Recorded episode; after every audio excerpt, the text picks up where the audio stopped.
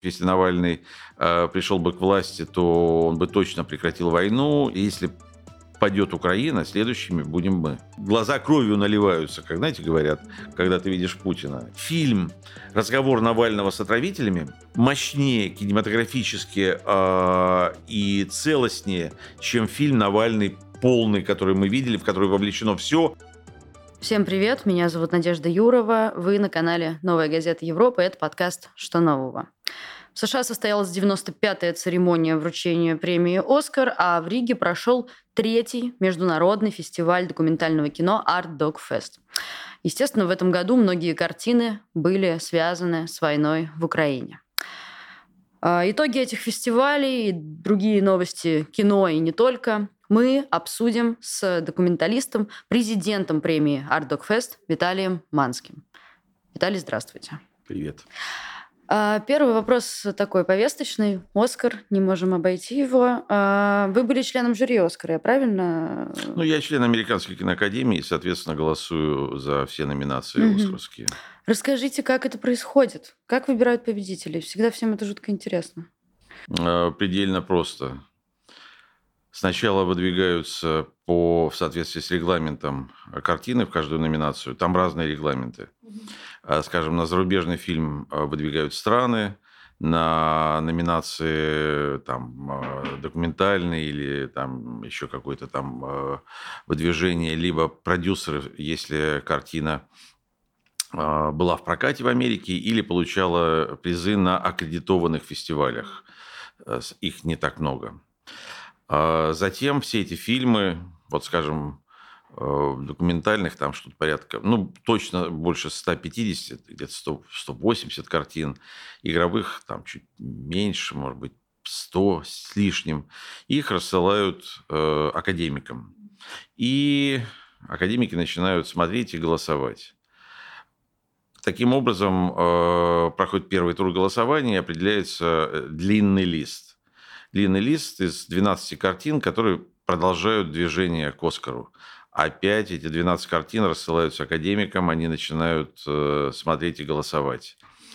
Э, определяется 5 картин номинантов. Опять рассылается академикам, они начинают голосовать. Таким образом, конечно же, вряд ли есть и академики, которые смотрят все картины, поэтому там происходит такое, ну, в чем-то рандомное голосование. А уже когда сужается вот это горлышко, там, естественно, все начинают отсматривать эти фильмы. И уж во всяком случае, когда появляются пятерки, там уже все смотрят, все голосуют. Э, и э, я полагаю, что какая-то адвокатская или аудиторская компания в Голливуде э, производит подсчет голосов. Я абсолютно убежден, что там в подсчете голосов нет никакого, так сказать, подковерного. Это не, не, не белорусские выборы точно, и, и даже не российские, и, не, и никакие там другие. Там все четко. Э, но, конечно, на, забегая вперед, вот там столько разговоров, политизация. Вот я следующий вопрос, ну, да, да, хотела брать это, спросить. Это, понятно. Ну, политизация присутствует в той степени, насколько политизирован каждый отдельно взятый академик. Нужно понимать, что академики 80% это э, американцы, и 20% это так сказать, кинематографисты из других стран. Например, в Латвии я единственный э, кинематографист, являющийся членом Американской киноакадемии. Ну, так, приблизительно для понимания. Ну и собирается некая общая э, температура по больнице, насколько она справедлива. Ну, наверное, нет. Э, ну, не может быть справедливой общая температура по больнице, когда у твоей мамы 40, и она в предсмертном состоянии, а у там, кого-то там 37,7, и он э, бодр и, и весел. Но, тем не менее, вот так.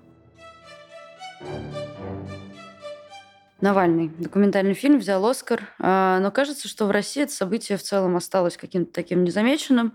Это скорее связано с тем, что пропаганда проигнорировала Оскар именно в связи с тем, что его выиграл Навальный, или с тем, что в целом в России как-то интерес к премии подупал, и она не такая культовая для россиян, как была там в 90-е нулевые, когда об этом кричали на каждом углу. Я, откровенно говоря, вообще выпал из российской новостной повестки. Я не знаю, как там на что реагируют. Угу. И э, испытываю даже удовольствие от этого, что я как-то вот не, не в теме. Угу. Вы наверняка знаете про претензии такие украинцев, особенно даже, даже на уровне президентского офиса была эта претензия про то, что э, российская внутренняя история про Навального выигрывает документальную... Да-да, это, я, да, это я все а знаю. А вот, вот да, я нахожусь в большей степени в украинской новостной повестке последние годы, и мне это более чем понятно, и обида э, моих украинских и коллег, и друзей, и неизвестных мне людей, она более чем очевидна, потому что когда из России исходит эта агрессия, когда из России исходит э, ежедневное преступление э, по отношению к твоему народу, э, любое, в любом контексте упоминание России тебя ранит. Поэтому, ну, ну, это более чем... Особенно, когда э, есть картина э, в номинации которая представляет Украину. Окей, это датская картина, а, но она в копродукции с Украиной, снята в Украине, о, о украинской там ситуации. Этот режиссер уже второй раз номинируется на Оскар. Он, кстати, был его фильм на открытии Ардуквест Рига, и это большой наш товарищ. А, «Дом из осколков». Эта картина снята в Лисичанске э, до войны. Э, Ее премьера была в январе 22 года. Э, в Санденсе она получила приз за режиссуру. Э, ну и, конечно, э, это впервые, по сути, Украина попадает, ну, второй раз она попадает в номинацию. Первый раз израильская картина такого не очень хорошего качества была про э, Майдан в номинации. Это года три, что ли, назад, я сейчас уже не помню, э, когда это было. Вот. Э, ну, конечно, хочется, чтобы твоя страна победила, чтобы фокус был на твою страну, или, по крайней мере, на какую-то другую страну, а не Россию. И то, что Навальный оппозиционер, и то, что, так сказать, это про сопротивление, и, в конце концов, если Навальный пришел бы к власти, то он бы точно прекратил войну, и, и понятно, что тут вытаскиваются его неуклюжие высказывания политической молодости, молодости про Крым, который не бутерброд. Он сейчас э, четко формулирует позицию, э, что все территории Украины должны быть возвращены. Но э, в запале, в каком-то естественном состоянии такого стресса никто не хочет разбираться, там, что он теперь сказал. Кстати, вот поэтому такой понятный, оправданный хайп. Ну... Угу. К Ирдукфесту вернемся. Закрывал фестиваль фильм «Восточный фронт». Расскажите, э, как вообще появилась идея этого фильма, как нашли героев, как его собирали? А, ну, к этой картине каждый из э, соавторов, а я ее делал с Евгением Митаренко, украинским режиссером и э, главным образом участником боевых действий с 2014 года, мы шли автономными путями к этой картине. Евгений, снимая это, эту историю, точнее, даже не историю, а снимая этот материал, не э, до конца, может быть, понимая, что это может быть за история, но очень э, вовлеченно, внутренне, э, добросовестно документируя э, историю своей жизни и своего э, медицинского батальона. Э, я шел к этой картине э, другим путем, я шел через шок и какое-то такое состояние э, выбитой земли из-под ног 24 э, февраля 2022 года, когда я вообще задавался вопросом, а что правильнее, насколько, насколько вообще то, что ты делаешь, вот работа документалистом, насколько она сейчас важна, насколько она, ну и так далее. То это, угу. Я свою рефлексию не хочу сейчас, так сказать, пересказывать.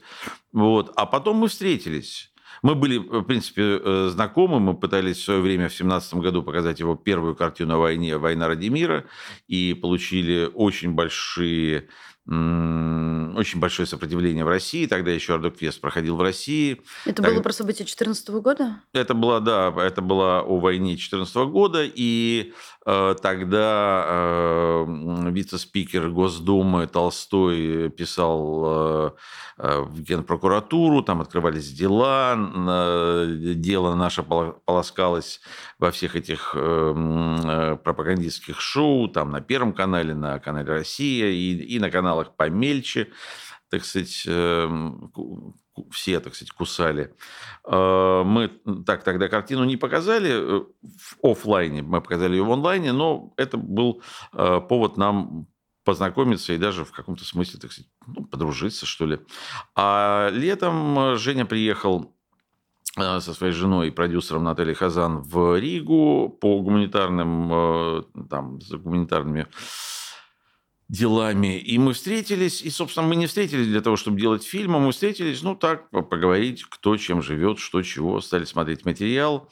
Я ему как-то сначала пытался что-то посоветовать, потом стало понятно, что советы, которые я даю, они э, так сказать, должны, э, они нереализуемы в той конструкции, в как, какой, так сказать, Женя это снимал, там нуж, нужна была третья точка. Ну и, собственно, так мы договорились, что мы это сделаем вместе, и я тут же выехал в Украину, и мы сняли эту историю, потом я пригласил Женю в Ригу, мы сидели, монтировали картину, потом мы поехали в Прагу, где делали цвет, звук. Для Жени это, в общем, первый такой опыт такого рода работы, поэтому я думаю, что э, это еще помимо успеха или неуспеха фильма, это еще и профессионально ему очень э, пригодится в будущем, потому что мы же не планируем дальше продолжать вместе работать. Но вот как-то так случилась эта картина. Ее сразу пригласил Берлин для премьеры, а, а сейчас она уже расписана вот до конца мая, там более 15 стран. Вот я буквально послезавтра уже улетаю вчера или когда там позавчера была в Греции премьера. То есть картина очень востребована. А, и это очень важно. Эта картина очень важная для а, людей, которые живут вне этой войны. Вот хотела про это спросить, как вам кажется, думали ли вы вообще о том, какое впечатление это произведет, ну, допустим, про российски настроенных зрителей, если до них он достучится вообще? Ну, откровенно говоря, мне плевать на э, пророссийски настроенных зрителей, э, то есть плевать буквально. Вот, ну, в плане, может быть, вы думаете о том, что это изменит взгляд? А, ну, я, ну... Я, нет, я, я думаю, что если, если спустя год войны еще существуют пророссийски настроенные зрители, то, то это уже диагноз. Это уже там с этим мало что можно сделать. Но если вдруг моя картина, наша картина с Женей, как-то может еще кого-то э, вывести из э, острой фазы, э, я не, не хочу, так сказать, озвучивать эти диагнозы, ну, дай бог, дай бог. А, у меня, откровенно говоря, на сей счет надежд не так много. Я скорее э, ориентирую эту картину э, на тех людей, которые находятся в свободном мире и для которых война в Украине постепенно превращается в информационный шум. А, привыкание, привыкание к цифрам, цифрам потерь. Ну, вообще вот все это, так сказать, уходит с первых полос, и как-то, ну, война, война, да, вот там идет война. Эта война идет не там. Эта картина, она как бы призвана будить людей, пробуждать людей и, может быть, даже, скажу жестко, тыкать людей носом в эту войну и понимать, каждому зрителю картины, что а, сегодня вся Украина является Восточным фронтом, и вся Украина защищает их, нашу спокойную, свободную жизнь от этого ужаса и морока. Потому что если падет Украина, следующими будем мы. Как фильм воспринял украинский зритель? Я не могу сказать, что много украинских э, зрителей видело картину. То есть украинский зритель вообще картину не видел. Картину видели профессионалы, кинопрофессионалы, которые были в Берлине, которые были в Риге, которые вот сейчас были в Греции, где я не был. А, но я думаю, здесь скорее я поделюсь своими предположениями, я думаю, что для людей, э, находящихся внутри этого котла, эта картина, может быть, не будет столь эмоционально, эмоционально заряженной. Но мне так кажется, потому что когда рядом с тобой а, ежедневно, когда твои дети, твои мужья, братья, соседи, друзья, там, я не знаю, а, находятся под Бахмутом, и когда ты не спишь ночью, ну, наверное, фильм, а, предъявляющий вот этот, реальность этой войны, ну, наверное, не столь шокирующий. Хотя, хотя не знаю, это в данном случае предположение. Но украинцев 40 миллионов, а в мире живет 7 миллиардов. Э, я считаю, что 7 миллиардов – это достаточная аудитория для того, чтобы э, картина была важной, полезной, функциональной э, и пробуждающей. Один из важных мотивов фильма и моментов фильма– это продолжающаяся где-то мирная жизнь. Это вот эта вот семья, в которую герои возвращаются на несколько дней и потом снова уезжают на фронт. А как вам кажется, что вообще дает им этот глоток э, воздуха на несколько дней? Э, где можно посидеть с семьей за столом. Нет, ну, ну послушай, ну что им дает, это более чем очевидно. Это дает им энергию, это дает им а, мотивацию и так далее и тому подобное. Но мы же говорим о фильме, а, или я говорю о фильме. И в контексте фильма а, эти сцены в тылу, они эмоционально важны тем, что мы предъявляем ту почву, из которой вырваны эти люди войной отправлены на войну, которая не является и никогда не являлась частью их жизни, их жизненными планами. А, это люди, которые рождены на этой земле ради жизни на этой земле. В этих обстоятельствах, в этих э, семейных, э, этнических и прочих э, культурных пространствах. Война а, это насилие над э, их э, жизнью, над, их жизненными планами, это извращение а, их бытия. И в этом смысле очень важно было предъявить эти два пласта э, жизни в одной картине, рядом, вот такой зеброй. Угу. Это была ваша идея? Да, это была моя часть моей конструкции. Угу. Вы родились во Львове, в Украине. Расскажите, насколько личной стала для вас эта картина? Ну, послушайте, конечно, э, у меня ведь ситуация такая. Я родился во Львове, окончил школу и уехал, поступил тогда еще в Советском Союзе Московский центральный всесоюзный институт кинематографии. И, собственно, потом по распределению уехал в Ростов, потом, значит, вернулся в Москву. И вроде бы, как я жил в одной стране, потом рухнула эта страна, и не было, так сказать, ну, как бы не было вопроса, а почему ты не вернулся там э, в Украину там, в 91 году, когда э, рушилась империя, или там... И был вопрос, идентичности, а кто ты такой. И я совершенно комфортно и естественно себя определял как российского режиссера документального кино, российского деятеля культуры, etc. Но с 2014 года, точнее в 2014 году, когда начался процесс аннексии Крыма, а я уехал не после аннексии, а прямо в момент аннексии, почувствовав э, преступность, несправедливость и э, такую совершенно очевидно заворачивающуюся историю э, усугубления этого, этой войны и, ну, вообще вот с большим количеством э, разных эмоций, я уехал из России. Все эти, вот что ты делал 8 лет, все эти 8 лет я как бы искал какую-то опору, вот, собственно, откуда я, кто я. Э, и сейчас я окончательно понимаю, что именно Львов – Украина меня сформировали как э, личность, как э, человека, как художника. И, конечно, я э, считаю и этот фильм, хотя он не единственный. Я делал и картину «Родные», как только началась вся эта война на востоке Украины, которая об этом же рассказывала. Я делал картину «Наша Родина», которая рассказывала это в 2000 2004 году, в 2005 году о своих одноклассниках 52-й Львовской школы, которая рассказывала об этом чувстве Родины, о, о э, так сказать, утрате чувства Родины, о формировании понимания, что такое Родина. Это был большой проект международный, который показывался во многих странах мира. Канал Арте его продюсировал. А, поэтому я как бы всегда возвращался к поиску э, своего, э, своих корней, своего фундамента. И сейчас окончательно я понимаю, да, я могу жить где угодно, в любой стране мира. Я, вот сейчас я живу и работаю в Латвии, являюсь латвийским документалистом, но э, корнево я часть Украины, даже если Украина не готова меня таковым воспринимать. Потому что сейчас тоже есть такие ревностные моменты. А, а что ты там, значит, где ты там был пока мы тут. Ну, пока мы тут, я был там же, но не об этом сейчас речь. Угу. Друзья, я прерву этот разговор всего лишь на несколько секунд, чтобы сказать вам, что вы очень сильно нам поможете, если подпишетесь на наш YouTube-канал и подкаст-платформы. Спасибо вам большое.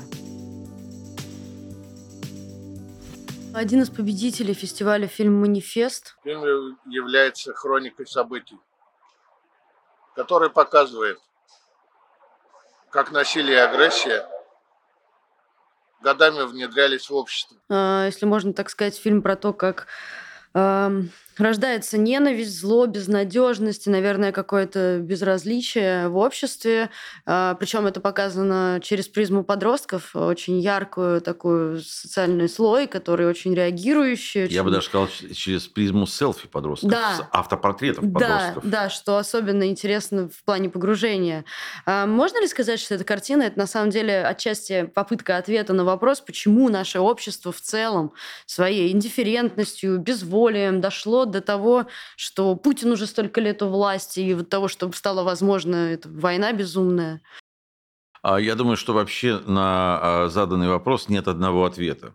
Но ужас манифеста заключается в том, что а, и молодое поколение, на которое вроде бы ты возлагаешь надежды, как поколение незараженное и свободное от, оно уже заражено, находясь в этой атмосфере, оно уже э, с, так сказать, вот с такой червоточинкой, которая его так сказать, оно гниет вот в момент взрастания, и это самое страшное. То есть мы как бы теряем уже не только вот эти поколения, которые сейчас в активной фазе находятся, а и следующее поколение, которое к ним придет на смену. И значит, мы теряем уже не 20 а может быть 30-40 лет. И это катастрофическое понимание приходит, когда ты смотришь картину «Манифест». Она очень сильная, очень важная, очень мощная.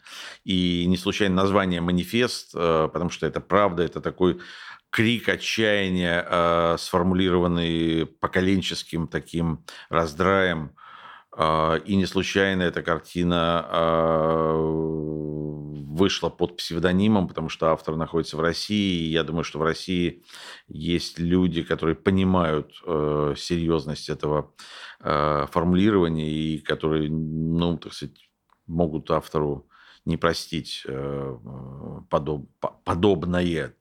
Кстати сказать, э, за вот э, в Риге это уже третий Ардукфест, как, как отдельный э, зарегистрированный, созданный в Латвии международный кинофестиваль, потому что там, естественно, была история до этого, и потом э, российская история. Но вот третий фестиваль и второй гран-при, который снят под псевдонимом. Первый гран-при под псевдонимом э, получил в 2020 году на первом фестивале Валерий Крика, это псевдоним э, автора, который снял картину о э, чеченском гее.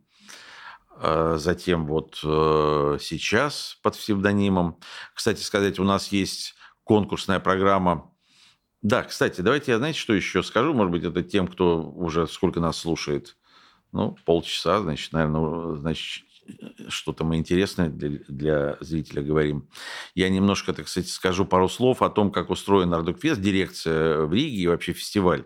Понятно, что рижская дирекция делает фестиваль Ардукфест Рига, это наша такая, такая мейджорская деятельность, но при этом мы делаем много других э, э, проектов, Например, э, у нас есть э, э, питчинг независимых проектов из Восточной Европы, Центральной Азии, того, что раньше называлось постсоветское пространство, которое мы поддерживаем прям таки деньгами. Это, ну, назовем коротко, антивоенные фильмы. То есть мы не просто вот так языком чешем, что давайте там... Мы находим эти проекты и их стараемся помогать им реализовываться. Потом мы делаем много выездных сессий с фильмами по разным странам, в том числе, или даже, так скажем, в первую очередь по тем странам, где есть русскоязычная аудитория. Это и а, Центральная Азия, и бывшие советские республики, Израиль, Черногория, etc.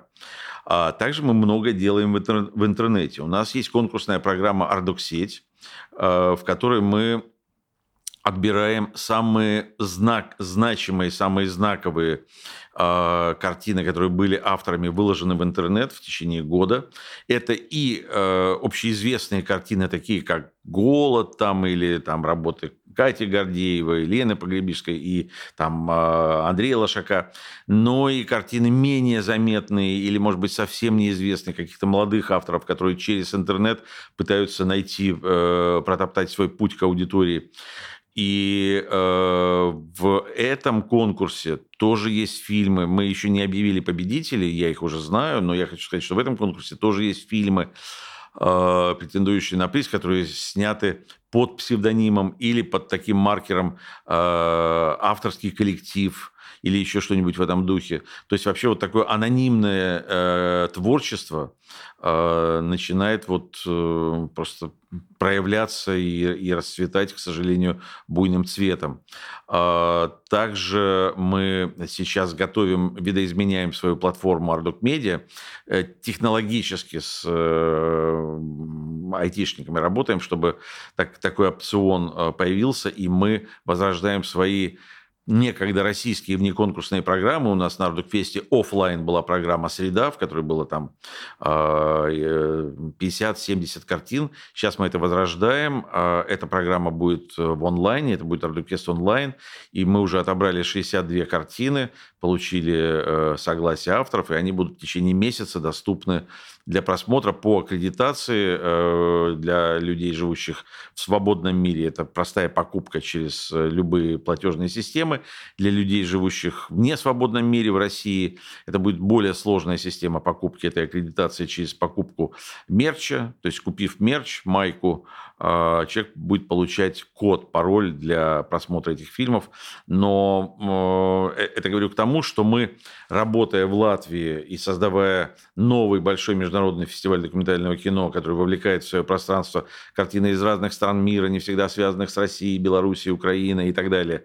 А мы все-таки продолжаем, пока мы можем, а, держать связь со своим а, зрителем, ну, как, собственно, «Новая газета» делает, по-моему, то же самое. Пока мы можем. Фильм «Мариуполис 2». Его снимал Мантас Кве... извиняюсь. Да. Это такое наблюдение, я видела этот фильм, а, оно такое, по ощущениям, максимально статичное, неторопливое, очень такое, ну, прям действительно наблюдающее. А, при этом вокруг бесконечные взрывы, а здесь у нас попытка жить дальше. А режиссер погиб в Украине. А, правильно я понимаю? Расскажите, как это произошло и почему фильм а, в итоге монтировали его близкие коллеги, и как это произошло, и как вам кажется, удалось ли им собрать это так, как, возможно, видел режиссер, и, может быть, как он хотел? Нет, ну давайте я не буду комментировать, э, как они собрали и как видел режиссер, тем более, что я с ним это не обсуждал. Мантас литовский режиссер, э, который снял в 2015 году или 2016 году картину «Мариуполис». Она, кстати, была в конкурсе «Ардукфест». Он приезжал к нам на фестиваль, мы много общались. Э, и когда началась полномасштабная война, Мантас решил поехать к своим героям в свой город э, и продолжить э, съемки новой картины. Но, в принципе, то, те материалы, которые легли в основу фильма «Мариуполис 2», я, опять же, ну, так как я с ним в этот момент не, не находился в контакте, я не знаю, в какой степени это уже были материалы, но судя по тому, что я вижу, по эстетике э, самих съемок, это, скорее всего, был research. То есть он э, снимал некий материал для того, чтобы потом э, более углубленно приступить к съемкам картины. И он действительно во время этих съемок, во время, это, собственно, было самое начало э, оккупации или даже еще попыток оккупации Мариуполя, он был взят в плен, там он был расстрелян, и его вывезли тело через Россию вместе с материалами. Эти материалы потом были смонтированы в фильм «Мариуполис 2». И для меня лично Мантас присутствует в этой картине. То есть, когда я смотрю картину, я также вижу Мантаса, и как будто я с ним беседую, и поэтому на меня эта картина производит очень сильное впечатление. Я э, в Риге э, слышал иную точку зрения, один из э, участников фестиваля, ну так случилось, он не знал, что Мантас погиб. Он смотрел картину, и только в финальном титре там говорится, э, что Мантас погиб, и поэтому у него как бы возникло несколько иное восприятие. Но это такой момент. Я, конечно, можно было по-разному делать этот фильм. Может быть, можно было Мантаса как-то, э, делая картину «Мариуполис 2», Мантаса как-то интегрировать внутрь. Э, наверняка были какие-то материалы, э, там, домашние альбомы, там что-то такое, что могло бы быть. В этом смысле есть же другой э, пример. Есть э, Саша Расторгуев, который также погиб во время выполнения своих профессиональных обязанностей в Центральной Африке, его убийство связано с ЧВК Вагнера, и затем тоже его жена делает картину Расторгуев.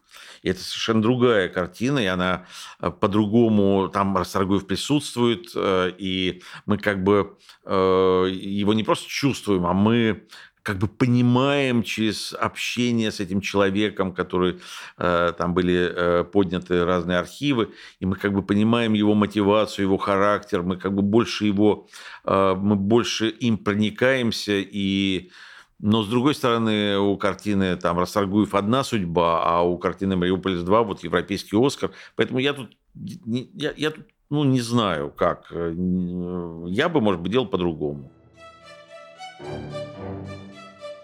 В целом про документальное кино э, часто звучит тейк про то, что документалистика это очень удобный инструмент пропаганды.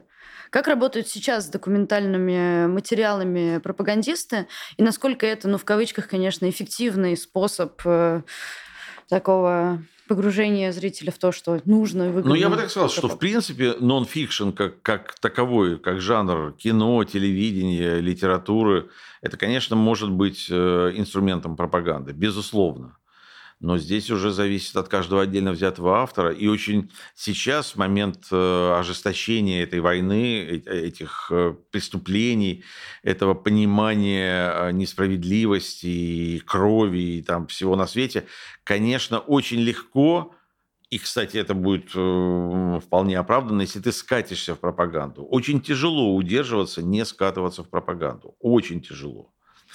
Вот, например, если бы я сегодня монтировал картину «Свидетели Путина», ну, вряд ли бы я смог удержаться в той, а, ну, достаточно цивилизованной интонации, которая была в картине до 24 числа. Потому что, в принципе, пафос тот же, а, желание сказать тоже, но вот смог бы я удержаться в тех формулировках, вот не знаю, потому что ну, сегодня э, просто ну, как бы глаза кровью наливаются, как, знаете, говорят, когда ты видишь Путина. И вот как в этом состоянии быть э, спокойным и убедительным. Потому что вот иной раз смотришь какие-то там дебаты или экспертов подключают, э, я не знаю, там телеканал «Дождь» или там, не знаю. И вот эксперт он вроде говорит, говорит, а потом начинает вбрасывать в свою экспертную оценку какие-то такие формулировки. Преступник, э, подонок там, или что-нибудь такое. Ну, оценочные всякие категории. И его экспертная оценка хотя вроде бы ты э, ее слышишь и разделяешь, и доверяешь, но доверие понижается, потому что ты чувствуешь, что у человека есть, ну, как бы, вот эта агрессия, это какая... И, и ты ну, чуть-чуть, так сказать, как-то так стараюсь уже отстраниться от этого. А, и в этом смысле я пропаганде не доверяю. Я не доверяю никакой пропаганде. Я не доверяю даже пропаганде здорового образа жизни. Вот когда тебе говорят, мой руки перед едой, ну, каким-то таким вот, вот перстом указывающим, ты думаешь, блин, что-то они не воду ли они с мылом продают? Поэтому, ну да, э, пропаганда, э, конечно, ты должен отстаивать свои ценности, конечно, ты должен продвигать свои ценности, конечно, ты должен расширять свое представление о том, что для тебя является важным. Но как ты это делаешь?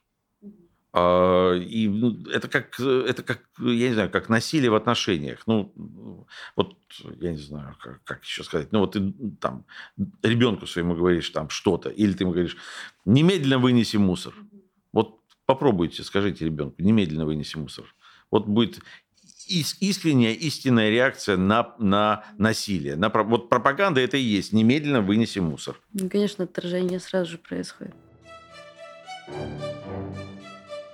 Документалист, насколько его много в документальном фильме, ну, понятно, что это скорее субъективное, да, каждый по-своему решает. Но есть ли какая-то граница, где нужно остановиться и вот это вот авторское мнение не перебивать? Да, вот, вот кто, вот это, это вопрос. Кем является документалист?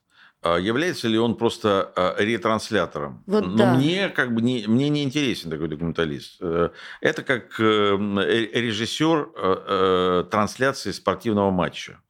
Ну вот, так сказать, у тебя 8 камер или там 128 камер, ну ты сидишь и, так сказать, там вот пятая, шестая, вот Роналдо там туда-сюда, но от тебя ничего не зависит. Все зависит от игроков на поле. Ты просто это фиксируешь. Есть такие документалисты, есть. В конце концов, так фильм Навальный сделан. Там нет никакого личного вовлечения, просто человек пересказывает историю, которую в России типа знают все, а в Америке не знает никто. И американцы смотрят историю и говорят, какой матч, какой, какая голевая передача, какой... И как бы перекладывают происходящее в жизни на фильм, на режиссера, ну и, соответственно, вот вся эта история, там, Бафта, Оскар и так далее. А, я уверен, что а, любой другой режиссер, скажем, Мардок Феста, или там те, кто являются ну, режиссерами, они бы рассказали историю, они бы привнесли туда чувства, они бы привнесли туда э, вот то, что является кинематографом. Женя Титаренко, мой соавтор на Восточном фронте, он свои камеры повесил на каски, на бронежилеты, и как бы он и его коллеги фиксировали эту жизнь. Но если бы только мы монтировали картину из фиксации жизни, без э, внесения в картину этого пространства, этого мира, этих отношений, вообще говоря, снятие с этих людей э, этих оков, бронежилетов и предъявление их ну, просто в истинной ноготе э, купания в реке, в озере, э, мы бы так не прочувствовали это. И здесь, и здесь возникает режиссура. Она может быть удачной, неудачной, она может быть уместной, неуместной, она может быть работающей, неработающей, но это и есть режиссура. Э, поэтому документальное кино – это когда есть режиссер, когда есть режиссура. Когда нет режиссуры, ну, тоже вроде бы кино, но, ну, такое, не близкое мне. Угу. Все-таки еще раз хочется вернуться к документалистике в России и документалистам, которые фиксируют то, что происходит внутри России. Мы сказали, что понятно, что э, транслировать это можно ну, исключительно с псевдонимами, да, о чем много. Нет, не исключительно. Не исключительно. Вот не давайте исключительно, про это тоже, да. Но но опасность находиться в России и говорить правду очевидна. Правду не только э, в документальном кино, но просто в своих личных соцсетях. И мы видим э, уголовные преследования, реальные сроки, за рисунок, э, который ты предъявил одноклассникам, за слово, сказанное на заседании муниципальных депутатов, за пост, перепост, твит, перетвит. А уж тем более, когда мы говорим о картине – поэтому я думаю, что авторы будут так или иначе либо уходить в подполье, уходить под псевдонимы, либо будут релокироваться из России.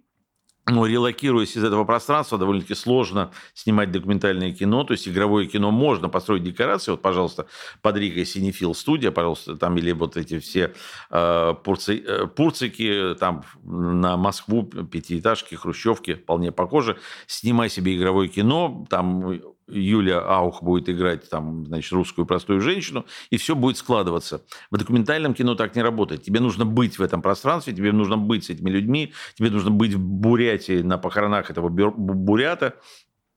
И поэтому вопрос, э, ну, как вот не было в Советском Союзе документального кино, предъявляющего, предъявляющего реаль, реальную жизнь, реалии э, устройства этого мира.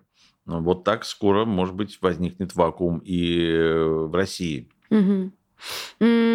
Хочется спросить э, внезапно про то, а, Вот ну, я правильно помню, что какая-то из премий была вручена расследованию Навального, то есть э, какому-то Да, из. да. Вот. А как вам кажется, вот такой взгляд, а он более документальный, чем вот условно фильм, который на Оскаре мы видели? А, Нет, я думаю, что фильмы расследования Навального, они имели очень прикладное значение, и они, конечно, а, не впрямую э, смыкаются с э, пониманием а, документального кино как вида искусства. Фильм Навального «Чайка» побеждал э, по итогам зрительского голосования в конкурсе, вот в том самом конкурсе «Ардоксеть», о котором я говорю, что мы его проводим каждый год. Я бы сказал, что вот в фильме «Навальный», а, ведь фильм «Навальный» не столько про эти его расследования, и там практически нет ни про «Он вам не Димон», ни про э, замок Путина, а там про э, его историю отравления. Так вот, эмоционально фильм, который я видел, или программу, или сюжет, я даже не знаю, как, как это обозвать, э, разговор Навального с отравителями, Представляете себе трусы, да? И как бы и вот трусы и в каком месте как бы в- есть самая Где это паховая часть? паховой части трусов. Ну, гульфи, как называемые, там швы такие есть. который я смотрел э, ночью, э, он на меня произвел очень сильное эмоциональное э, впечатление, настолько сильное, я тогда в тот день находился в Москве, я в Москве бываю очень редко, но вот так сложилось, что я был в Москве, и утром я пошел с трусами на Лубянскую площадь. То есть этот фильм меня мотивировал к действию. А, и вот, казалось бы, э, потом происходит фильм об этом же. И когда ты смотришь уже фильм об этом же, ну, да, э, кто-то мне, оппоненты говорят, ну, мы уже это все знали, поэтому это не работает. Но это, это не так, потому что Чапаев, сколько бы ты ни смотрел фильм «Братьев Васильевых», ты всегда хочешь, чтобы он выплыл. Несмотря на то, что фильму уже там сто лет скоро будет. А, Вот ты смотришь фильм про это, и там ничего это не работает. То есть вот этот пересказ, он как бы лишает эмоциональности, он превращает это в какую-то такую билетристику, что ли, в какую-то такую, так сказать, вот, то есть там все, все названо, все сказано, все показано. Потом еще Навальный начинает э, э, с женой там говорить на английском искусственно, потому что зрители в основном англоязычные, поэтому надо... Но это все как-то вот как бы ты, э, ты теряешь к этому доверие, ты теряешь к этому э, чувство, отношение, это все как бы про- про- просаживается. А, Сказать, что... э, То есть в итоге, а, я скажу так, что фильм «Разговор Навального с отравителями» мощнее кинематографически а, и целостнее, чем фильм «Навальный полный, который мы видели, в который вовлечено все, включая э, его отравление, там, так сказать, э, вывоз, э, арест, ну и прочее, прочее. Какие документальные фильмы посмотреть, чтобы ответить себе на вопрос, как выглядит война э, вблизи или даже изнутри? Ну, таких фильмов немного. Таких фильмов немного. Нет, я думаю, что таких фильмов еще нет. Да ладно. Да, нет еще фильмов. Но есть фильмы, которые к этому приближаются, но все-таки вот таких фильмов еще нет. А, Если говорить о войне в Украине, если э, есть, э, если говорить о фильмах э, в Украине, вот мы на Ардукфесте сделали программу а, «Война ради мира». Ой, господи, оговорился. «Война до А, войны»? «Война до войны». Мгм. «Война до войны», где мы предъявили картины исключительно из программ Ардукфеста прошлых лет, а, где документалисты рассказывали о идущей войне. Но все-таки там война присутствовала, ну, может быть, за исключением фильма вот того самого Евгения Титаренко «Война ради мира», там все-таки война присутствовала неким фоном, как в фильме «Мантаса», «Мариуполис», как в фильме того же э, Саймона Вильмонта Легерта э, «Лай собак вдалеке», где вот этот мальчик с бабушкой живет, и вот эти вот взрывы э, удаленные. Э, Даже в фильме Алисы Коваленко «Алиса в стране войны», это скорее ее история, там тоже такой фон, фоновая война. А, И вообще даже даже в Украине, я просто много ездил, общался со своими друзьями, коллегами, было такое э, отношение, что вот не надо нам этой порнографии войны, вот не надо нам этого мяса войны, давайте, так сказать, все-таки вот будем в, находиться в пространстве искусства, вот, вот, так сказать, вот была такая тенденция. И вот такую вот войну внутреннюю мало кто делал. Была, э, есть картина, которая э, в Украине, я, правда, под, под, сейчас не вспомню ее название, которая была смонтирована из съемок военнослужащих, вот как раз без тыла. Э, она не, не очень сильно работает, но она, тем не менее, как-то предъявляет вот это пространство войны. Потом была картина «Окопы», которая была в Роттердаме, по-моему, премьерой, где такой быт, окопный быт э, войны. Но вот э, так вот, чтобы внутри вот таких фильмов, как «Апокалипсис Нау», э, игровая картина Копполы, вот таких фильмов еще нет. Они будут. Они будут. Может быть, в каком-то смысле э, Восточный фронт наш э, претендует, mm, ну, да. при, ну, ну, тоже еще нет, но претендует на, на вот такую роль. Угу. А если не про войну в Украине говорить, не только про нее? Смотрите фильмы программ, конкурсных программ Ардуквеста, и тем более победителей. Вот в этом году, собственно говоря, победители Ардуквеста – это фильм э, «Манифест», а, значит, о котором мы говорили, а, это фильм совершенно фантасмагорический о очень похожем на трансгендера орнитологе, который живет в загородном доме и выстраивает мир Твин Пикс и из э, силикона пытается создать э, куклу Лоры Палмер, да? Палмер, да. Вот. Саша Кулак. Это фильм Саймона «Дом из осколков», э, специальный приз жюри, который претендовал на «Оскар». Вот три разные совершенно картины, э, представляющие весь, ну, не весь, а какой-то, так сказать, диапазон э, взглядов и понимания мира и отражения мира сквозь призму авторов документального кино. Вот попробуйте найти эти фильмы, посмотреть их. А, другие фильмы э, конкурса. В конкурсе было 17 картин. А, попробуйте э, найти возможность подписаться, э, купить вот этот а, аккредитацию на Ardukes онлайн. Это где-то 10 мы планируем 10 апреля запустить. И посмотрите 62 картины. Там вот это пространство документального кино будет предъявлено. Может быть, мы, кстати, договоримся, и туда будет включено что-то из конкурса уже вот этого да, года. хотела спросить, а как посмотреть конкурсные фильмы, если а, Ну, у, все, э, у всех фильмов есть правообладатели. Э, ну, прежде всего, никто торренты не отменял. Э, вот. Но, в принципе, у всех фильмов есть правообладатели. И я думаю, что можно, зайдя на сайт Ардокфест и взяв оригинальное название фильма и забив его в поисковик, можно найти какие-то легальные формы формы просмотра этих фильмов. По крайней мере, э, фильмы уже прошлого года конкурсные уже есть у нас. У нас же есть синематека Ардук Медиа, где мы, э, как только фильм э, авторы разрешают легально опубликовать, мы его тут же публикуем. Но, по крайней мере, там есть вся информация, и можно, пользуясь этой информацией, беря, так сказать, каталожные данные, ну, как-то искать фильмы на других ресурсах. Угу. Восточный фронт можно найти так? Нет.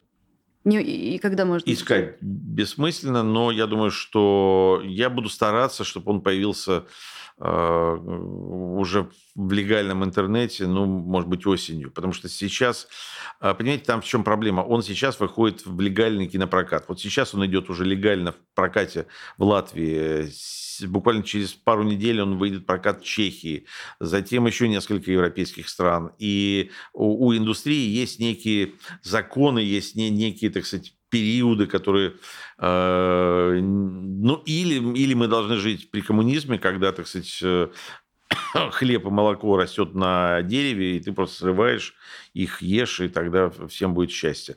Пока, э, э, пока они не растут на дереве, и все-таки э, есть какая-то система отношений, люди, окей, я могу работать бесплатно, но цветокорректор или там оператор или кто-то должны получать зарплату, значит, это деньги откуда-то должны браться. Соответственно, есть некая система, которая не позволяет вот так вот сразу снять и выкладывать. Или тогда нужно в этой системе работать и как дуть, снимать более простые вещи, более экономичные, как наш разговор. Вот он завтра будет или когда выложен, так сказать, ну, это просто про другое. Mm-hmm. Он, к сожалению, или к счастью, или по факту.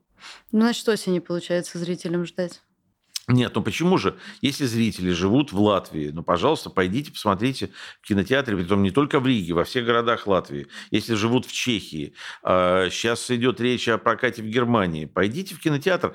Этот фильм, вообще говоря, очень важно смотреть в хорошем кинотеатре, с хорошим долби звуком. Я просто это говорю абсолютно ответственно, потому что мы два месяца занимались звуком. Там все просчитано, там все сделано так, чтобы вот на, э, на телефоне, если вы будете смотреть, вы получите представление о фильме, но вы не получите ту эмоцию, которая в этот фильм заложена. Пойдите, посмотрите в кино. Если нет в вашем регионе, ну, то, да, фестивали, в конце концов. Сейчас, ну, я думаю, что не будет в Европе страны, которая бы не покажет этот фильм на фестивале, а на фестивале, вот в Берлине у нас было 6 показов, 6 аншлагов. Э, каждый фестиваль, который приглашает картину, как минимум ее показывает три раза на большом экране. Вот сейчас, э, послезавтра будет Братислава, потом, э, потом будет через пару дней Прага, потом будет, господи боже мой, Сан-Пауло, Гонконг. Ну, идите, смотрите, где вы живете, в каком городе. Ну, забейте у себя в интернет. И, так сказать, вам... Есть страничка, кстати сказать, в Фейсбуке «Восточный фронт». Там мы публикуем, куда картина едет. Э, можно посмотреть, найти свой город и пойти на фестиваль, купить билет, пообщаться с авторами. Мы же приезжаем, мы же ездим на фестивали. Это был подкаст «Что нового?». А, мы еще раз попросим вас подписаться на канал, поставить лайк, написать комментарий. Это простое действие нам действительно сильно поможет. А еще, если это видео вам понравилось, или вы, возможно, слушаете аудиоверсию на подкаст-платформах, поделитесь этим в своих соцсетях, отправьте друзьям, которым это может быть интересно. Мы будем вам за это тоже очень сильно благодарны. Спасибо, что вы с нами. Ваша новая газета Европа.